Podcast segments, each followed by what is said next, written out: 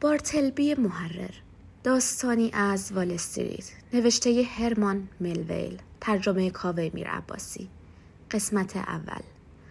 عاقل مرد به حساب می آیم به اقتضای پیش ام طی سی سال اخیر بیش از حد معمول با جماعتی دمخور بودم که جالب توجه و از جهتی استثنایی به نظر می رسند و تا آنجا که مطلعم تا به حال چیزی راجع به ایشان نوشته نشده.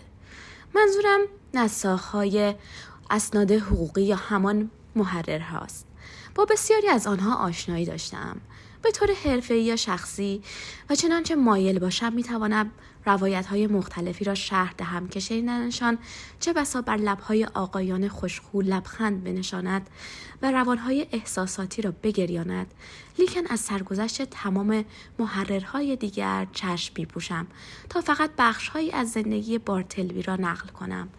عجیبترین محرری که تا به حال دیده یا درباره اش شنیدم قادرم زندگی سایر نساخهای اسناد حقوقی را تمام و کمال به رشته تحریر در بیاورم. حال آنکه در مورد بارتلبی چنین عملی ابدا برایم میسر نیست. یقین دارم برای نگارش زندگی نامه کامل و مقبول این مرد منابع کافی موجود نیست. این امر زایعی از جبران ناپذیر برای عالم ادبیات. بارتلبی از جمله مخلوقاتی بود که در باب آنان هیچ مطلبی به صحت قرین نیست مگر از معخصهای اصلی کسب شده باشد که در این موضوع بسیار قلیلند. آنچه با دیدگان متحیر خودم مشاهده کردم تمام چیزی است که از بارتلبی می‌دانم. البته به استثنای گزارشی مبهم که در ادامه خواهد آمد. قبل از معرفی این محرر آنگونه که نخستین بار به نظرم آمد به جاس مختصری از خودم کارمندانم کسب و کارم دفتر و دستکم و محیط و دور برم بگویم چرا که چنین توصیفاتی ضرورت دارد. برای درک مناسبت مناسب شخصیت اصلی حکایت که قرار است بازنماینده شود. اول که من مردی هستم که از فوان جوانی مخیلم انباشته شده بود با این یقین قاطع که سهلترین شیوه زندگی بهترین است. هم از این رو علا رقم آنکه اصحاب سنفی هستم که تکاپو بیقراری و حتی تلعتم و آشوبگاه به کاهش زبان صد خاص آمه است هرگز به گونه دچار این مزاحمت ها نشدم.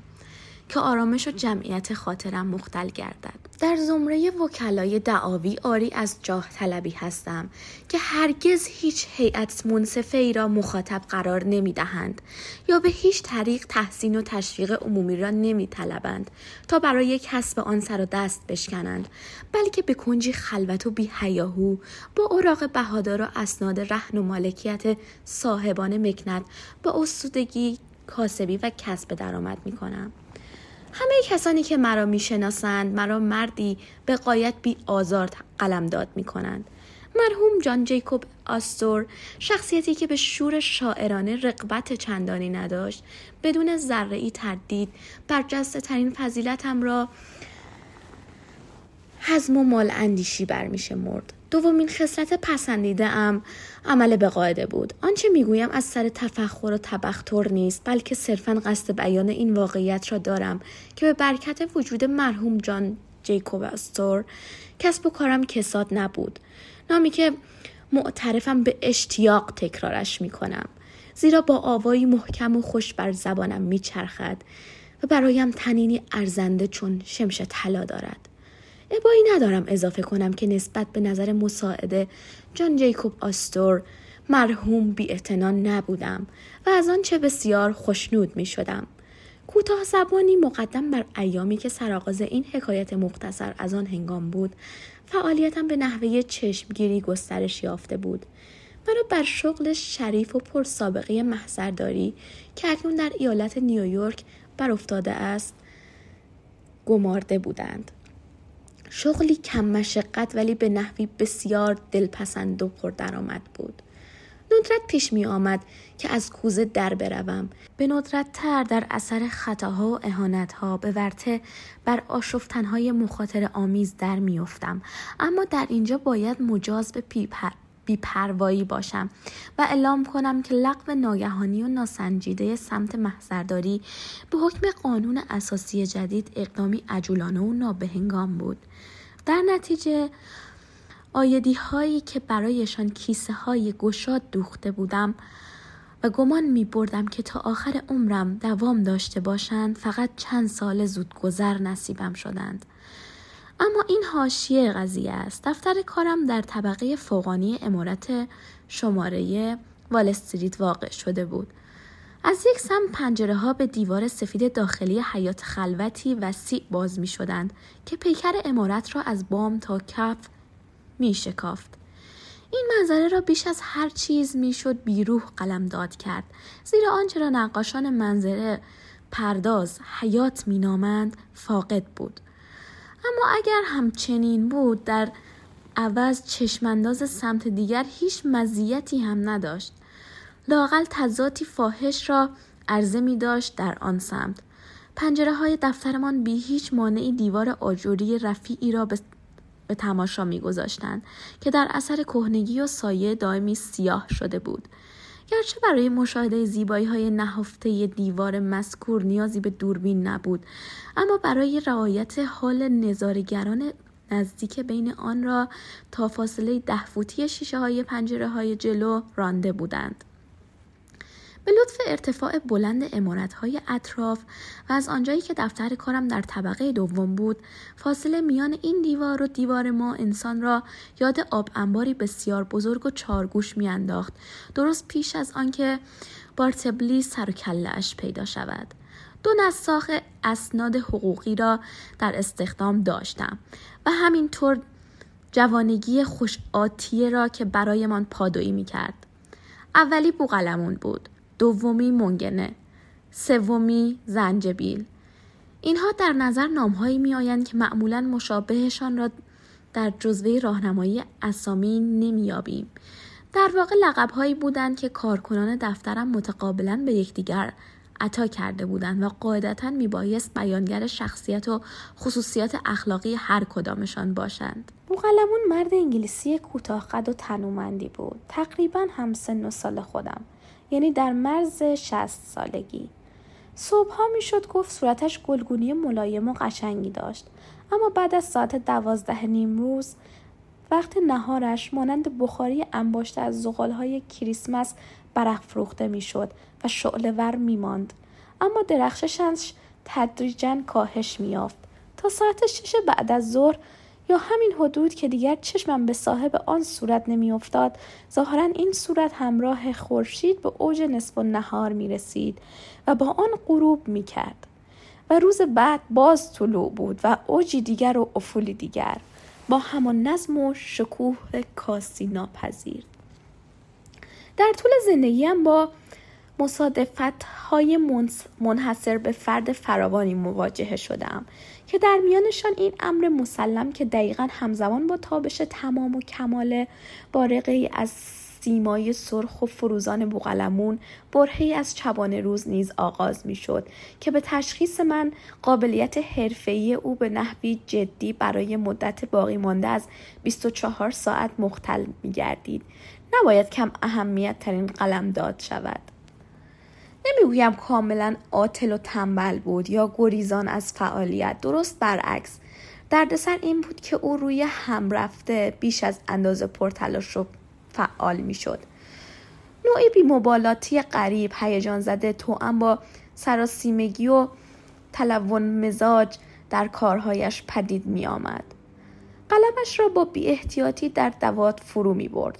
همه لکه های مرکب بعد از ساعت دوازده نیمروزی روی اسنادم چکیدند. فلواقع نه فقط احتیاط را کنار میگذاشته و بعد از ظهرها به طرز تأصفار همه جا لکه مرکب می پاشید بلکه بعضی روزها فراتر نیز می‌رفت و کم و بیش پر سر و صدا هم می‌شد. در این گونه مواقع نیز چهرهش با درخششی فزونتر برافروخته می‌شد پنداری زغال سنگ بر زغال آنتراسیست انباشته باشد به نحوی ناخوشایند با صندلیاش سر و صدا راه میانداخت وزنه کاغذ روی میز را پرت می کرد. موقع ترمیم قلمهایش از سر ناشکیبایی آنها را چند تکه می کرد و در اثر غضبی ناگهانی بر زمین میانداخت می ایستاد و روی میزش خم می‌شد و کاغذهایش را به شکلی بسیار زننده به اطراف پخش می کرد. چنین رفتاری از جانب مردی به این سن و سال او عمیقا مایه تاسف بود. با این وجود از آنجایی که او به طرق مختلف برایم شخصی بستی ارزشمند بود و در تمام ساعات قبل از دوازده نیمرو سریع ترین و نیز جدی ترین مخلوقات بود و حجم عظیمی از کارها را به نحوی انجام می‌داد که رقابت با آن آسان نبود. به این دلایل با به خاطر رفتارهای نامتعارفش را به دیده اقماز می نگریستم. هرچند گهگاه به او معترض می شدم لیکن این اقدام را در نهایت ملایمت انجام می دادم. زیرا با اینکه تا قبل از ظهر با نزاکت ترین نرم خودترین و موقرترین اشخاص بود بعد از ظهرها به کمترین بنانه بهانه انان زبانش را از کف می‌داد و فلواقع گستاخ می شد. در این حال چون خدمات صبحگاهیش را ارج می نهادم و مصمم بودم از آنها محروم نشوم لیکن در عین حال تند مزاجی های بعد از ظهرش معذبم می کرد و به سبب آنکه شخصی مسالمت جو هستم و مایل نبودم با معاخذه او پرخاشگری های ناپسندش را برانگیزم یک روز شنبه او همیشه شنبه ها بدتر می شد موقع ظهر جرأت به خرج دادم و بسیار ملاتفت آمیز به او توصیه کردم اکنون که به سال خوردگی نزدیک می شود بهتر است کارش را کم کند. در یک کلام ضرورت ندارد بعد از ساعت دوازده به دفتر بیاید بلکه مناسب تران است که به منزل برود و تا موقع چای و اسرانه استراحت کند اما خیر او بر ادامه مجددانه وظایف اصرگاهش اصرار ورزید اشتیاقی تحمل ناپذیر از قیافهش میبارید آنگاه که با بلاقت تام و تمام خطکش بلندی به دست داشت و به کمک حرکات آن از آن سر اتاق بیان منظور می کرد به من اطمینان داد که اگر خدماتش در صبح بسیار مفید هستند پس در بعد از ظهر به مراتب ضروری ترند. در اینجا بوغلمون گفت حضرت آقا خازانه عرض می کنم که خودم را دست راست شما می‌دانم. در صبح فقط ستونهای لشکرم را هماهنگی میبخشم و مستقر می‌کنم. ولی بعد از ظهر پیشا پیش نفراتم سلح شورانه بر خسم میتازم. اینطوری. و با خطکش ضربه خشونت آمیز فرود آورد. صمیمانه گفتم تکلیف لکه های مرکب چه می شود بوقلمون صحیح میفرمایید اما خازانه عرض می کنم حضرت آقا نگاهی هم به این موها بیاندازید. دارم پیر می شوم حضرت آقا قطعا یک یا دو لکه مرکب در بعد از ظهری گرم را نمی توان سخت گیرانه علیه موهای جو گندمی علم کرد. سالمن حتی اگر تمام صفحه را هم مرکب با مرکب لکه بیاندازد حرمتش واجب است. خازانه عرض می کنم حضرت آقا جفتمان داریم پیر می شویم چون به همدلیم متوسل شد نتوانستم در برابرش مقاومت کنم. به هر تقدیر دریافتم که او به رفتن رضایت نمی دهد. پس تصمیم گرفتم بگذارد بماند. لیکن چاره اندیشیدم و از آن پس پس از بعد از ظهرها اسناد کم اهمیت تر را به او سپردم. منگنه نفر دوم در فهرستم جوانی بود 25 ساله. زردنبو و با ریش پازولفی که مشخصا شباهت مبهمش به دزدان دریایی جلب توجه می کرد. همواره او را قربانی دو نیروی پلید می پنداشتم. جاه طلبی و سوء حازمه. در اثر جاه طلبی در انجام وظایف عادی یک نساخ ساده اسناد, حقوق، ساده اسناد حقوقی ناشکی با نشان می‌داد. او به اعمالی غیر مجاز رو می آورد. مثلا نسخه اصلی مدارک قانونی را نزد خود نگه می داشت و به عبارتی قصب می کرد. خوی عصبی و به عبارتی قصب می کرد. خوی عصبی گاه به گاه و پوزخندهای ناشی از زودرنجی که باعث می شدن هنگام بروز اشتباه در نسخه برداری به صدای بلند دندان قروچه کند. قرولند و بد و بیراه گویی بی, گویی بی دلیل در بهبهه کار که بیشتر فشفش بود تا کلام و به خصوص ناخرسندی دائمی از ارتفاع میزی که پشت آن کار می‌کرد همگی بر سوء حازمهاش دلالت داشتند. با اینکه منگنه به کارهای فنی وارد بود ولی هرگز نمی‌توانست میزش را طوری تنظیم کند که دلخواهش باشد. تراشه های چوب انواع تخته تکه های مقوا زیر پایه هایش گذاشت و دست آخر ابتکاری فوقالعاده به خرج داد و از پس مانده های کاغذ مرکب خشک کن استفاده کرد. اما هیچ کدام از این ابداعات جواب نداد.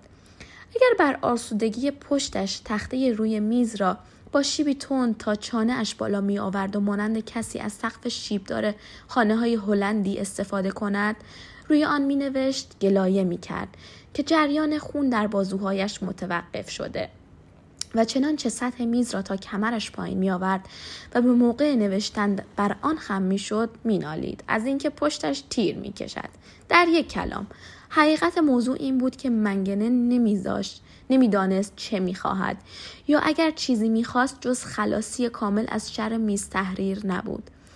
از جمله نشانه های جاه طلبی علاقه علاقه وافرش بود به پذیرفتن اشخاصی با قیافه های مشکوک و پالتوهای مندرس که در دفترمان به ملاقاتش می آمدند و آنها را موکلینش می خاند. البته من مطلع بودم که او گذشته از اینکه بعضی وقتها با کار چاق کنی مبالغی به جیب می‌زند گهگاه مداخل ناچیزی هم از محاکم قضایی نصیبش می‌شد و خلاصه در اطراف ادلیه سرشناس بود. به دلایل کافی یقین دارم شخصی که در دفترمان به ملاقاتش آمد و او با خودنمایی اصرار داشت به ما بقبولاند که یکی از موکلی نشست طلبکار بود و سند مالکیت مورد ادعاییش هم جز صورت حساب نبود. اما با وجود همه این عیوب و دردسرهایی که ایجاد می‌کرد منگنه مانند هم وطنش بوقلمون برایم بسیار مفید بود. تند و نتیف و تند و نظیف و خانا می نوشت هرگاه اراده می کرد می توانست بدون ذره کاستی رفتاری آقا منشانه از خود نشان دهد. علاوه بر اینها همواره آقا منشانه لباس می پوشید و در و حضورش به نوعی برای دفترمان اعتبار می آورد. حال آنکه از این جنبه بسیار به زحمت می افتادم تا بوغلمون مایه سرفکندگی هم نشود لباسهایش اغلب روغنی به نظر می آمد و بوی خانه می داد. تابستان شلوارهای گل گشاد آویزان می پوشید. کودهایش از بس بیریخت و بدقواره بودن به تنش زار می زدند. آدم رقبت نمی کرد به کلاهش دست بزند. هرچند به کلاهش اهمیتی نمی‌دادم زیرا مثل هر انگلیسی آدابدان به حکم ادب و احترام همیشه به محض ورود به دفتر آن را از سر بر می داشت. لیکن کوتش حکایت دیگری بود. درباره این موضوع با او بحث کردم ولی به نتیجه نرسیدم. به گمانم حقیقت این است که مردی با درآمدی چنین ناچیز وسعش نمی‌رسد در آن, در آن واحد هم چهرهش را تابناک نگه دارد و هم کتش را همانطور که منگنه یک بار اشاره کرد بوقلمون بیشتر پولش را بابت مرکب قرمز خرج می کرد. یک روز زمستانی یکی از سرداری های برازنده و اعیانی خودم را به او بخشیدم. سرداری خاکستری با آستر پنبه دوزی که گرم و نرم بود و از زانو تا گردن دکمه می‌خورد خیال می‌کردم بوقلمون این لطف را قدر می‌دهد و بی پروایی و افسار گسیختگیش در بعد از ظهرها تقلیل مییابد اما خیر بدون تردید بر این باورم که ملبس شدن ملبس شدن به آن سرداری نرم و لحاف مانند تأثیری مخرب بر او گذاشت. مستاق همان مثل معروف مسئله معروف شد که گفته یونجه زیادی یونجه زیادی اسب را سرکش می کند. فلواقع دقیقا مثل آستر چموش و لگت زنی که با یونجه زیادی از خود بیخود می شود. بوغلمون هم با سرداریش از خود بیخود شد. کارش به وقاحت کشید. از آن انسانهایی بود که رفاه برایشان مزر است. اگرچه در باب عادتهای افسار گشاده بوغلمون حدس و گمانهای خودم را داشتم لیکن درباره منگنه متقاعد شده بودم که با وجود عیوبش از جنبه های دیگر لاقل جوانی معتدل و خیشتندار بود. در واقع طبیعت خمارش بود و هنگام تولد چنان سر شست را با آب آتشین آکنده بود که دیگر به بادهای بعدی احتیاجی نبود. وقتی در نظر میآورم چگونه منگنه گاهی در میان سکوت و آرامش دفترمان با بیقراری از جا برمیخواست روی میزش خم می‌شد بازوانش را فرا میگشود. میز تحریر را بغل می‌گرفت و آن را جابجا می‌کرد. تکان تکانش می‌داد. پوزخند زنان و دندان قروچه کنان بر کف اتاق میجنباندش. گویی میز گویی میز معمور خبیسی باشد که داوطلبانه به نیت این آمده که چوب لای چرخش بگذارد و با ایجاد مزاحمت باعث آزارش شود. به وضوح در میابیم که او برای بدمستی از باده نیاز بود. از حسن اتفاق تندخونی منگنه و ناآرامی ناشی از آن به سبب علت خاصش سوء حازمه عمدتا صبحها مشاهده می‌شد و بعد از ظهرها او بالنسب ملایم بود بنابراین چون قلیانهای روحی بوغلمون حدود دوازده ظهر رخ می‌داد و نه زودتر هرگز به صورت همزمان با رفتارهای افراطی آن مواجه نشدم آنان مانند نگهبانان با هم نوبت با هم نوبت عوض می کردن. انگار که شیک را از یکدیگر تحویل بگیرند. هنگامی که منگنه سر خدمت می آمد بوغلمون مرخص می شد و بالعکس. در آن شرایط این ترتیب طبیعی برایم مناسب بود. زنجبیل نفر سوم در فهرستم پسرکی حدودا دوازده ساله بود. پدرش گاریچی بود و آرزو داشت قبل از مرگ پسرش را عوض نشیمنگاری بر کرسی وکالت دعاوی ببیند به این خاطر او را به عنوان کارآموز پادو نظافتچی و جاروکش با دستمزد هفته یک دلار نزد من فرستاد او میز کار کوچکی مخصوص خودش داشت ولی زیاد از آن استفاده نمی کرد. اگر کشوهای میز بازرسی می شدند مجموعه گسترده ای از پوست انواع گردوها در آن پیدا می شد.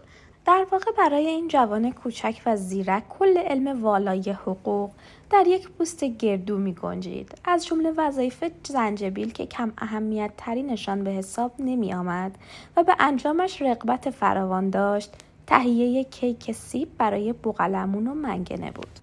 از آنجایی که نسخه برداری از اسناد حقوق کاری است آنقدر خشک و ملالاور که از این جهت ضرب المثل شده دو محروم ناگریز بودن اغلب با اسپیتزبرگ هایی که در متعدد دکه های نزدیک اداره گمرک و پستخانه به فروش می رسیدن دهان و گلویشان را تازه کنند. برای همین به کرات زنجبیل را دنبال این کیک مخصوص کودک نازک و گرد و خیلی پر ادویه میفرستادند که او لقبش را از آن گرفته بود.